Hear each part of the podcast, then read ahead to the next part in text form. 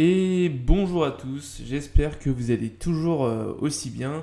On se retrouve euh, aujourd'hui dans, le, dans, ce magazine rugby. C'est toujours moi.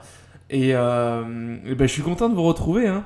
J'ai fait une petite pause parce qu'il y a eu pas mal de trucs qui sont passés. Il y avait des choses que je voulais régler, etc. Et ça va commencer par le nom du magazine qui passe de French Flair, parce que bah, j'avais pas vu, mais c'était déjà utilisé, à Ruck, le magazine qui rassemble. Voilà, donc euh, pour ceux qui ont capté, euh, il y a ce petit jeu de mots du rugby, Ruck, rassembler, etc. Donc ça, bref, euh, le contenu reste exactement le même. Hein. je vais changer deux trois petits trucs dans le programme. On va essayer d'être plus ciblé sur un seul match du week-end plutôt que d'être général sur, l'ensemble des matchs de la journée. Euh, et puis après, on fera des magazines à part sur euh, des, des légendes du rugby. Voilà, donc ça c'est pour les petits changements que je vais apporter euh, à cette chaîne de podcast d'ici d'ici septembre en fait à la reprise des championnats. Et, voilà. Donc déjà hein, je peux déjà vous dire de bien partager la chaîne de podcast ça fait vraiment beaucoup de bien je le vois au nombre des vues euh, de bien liker, euh, partager, vous abonner, etc. C'est vraiment un gros boost. Je pense que vous pouvez pas vous rendre compte à quel point. Mais vraiment au niveau des stats, entre le moment où je le demande et le moment où je le demande pas, il y a vraiment une diff. Voilà, après maintenant, si on, si on veut faire un point sur euh, la, la saison qui s'est passée, eh ben, on peut noter la domination du rugby français à l'échelle européenne et dans le monde, hein, en quelque sorte. J'aime bien dire ça, ça fait un petit peu chauvin. Euh, on voit qu'on a une équipe de La Rochelle qui fait le doublé. Bon, euh, à l'échelle européenne, on est quand même en concurrence directe avec euh, des clubs d'Irlande qui nous ont fait vraiment du mal, qui nous ont fait peur en finale.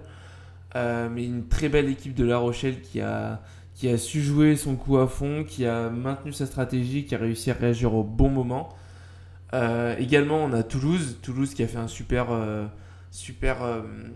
parcours en Coupe d'Europe qui vient gagner euh, le top 14. Donc euh, sur, euh, sur le match, Toulouse n'a pas montré grand-chose. Par contre, sur la longévité à l'année, sur la qualité du jeu proposé tout au long de l'année, tout, tout, championnat confondu, il n'y a pas photo. Hein. donc c'est mérité. C'est mérité. En fait, ce qui est bien, c'est que les deux équipes qui ont dominé le championnat du top 14 cette année, ben, ils, ont, ils sont tous les deux repartis avec un titre. La Rochelle l'Europe, Toulouse le, la Champions Cup. Et puis on a aussi Toulon qui a fait un très beau parcours en Challenge Cup et qui a gagné la Challenge Cup. Euh, c'est une belle revanche pour eux euh, de, l'an dernier.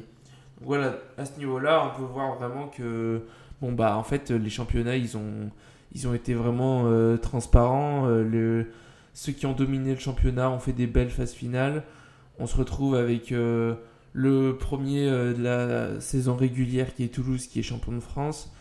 Euh, la même chose pour l'Europe avec La Rochelle et, Toulon qui a tout bien maîtrisé. Donc voilà, vraiment, euh, cette année, pas de surprise. Et quelque part, c'est assez agréable parce que on avait un peu marre des années où. Bon, c'est aussi ça qui fait la beauté du top 14. Mais euh, on en a un peu marre de, de, voir un club qui joue euh, un seul championnat toute l'année ou qui est moyen toute l'année se réveiller en phase finale. C'est beau pour eux, hein, mais par rapport à la représentation du championnat français, euh, bah ça enlève un peu euh, cette, cette utilité d'être premier, d'être dans les leaders du championnat. Je sais pas comment vous dire, mais c'est un peu ça le message, quoi. Donc voilà.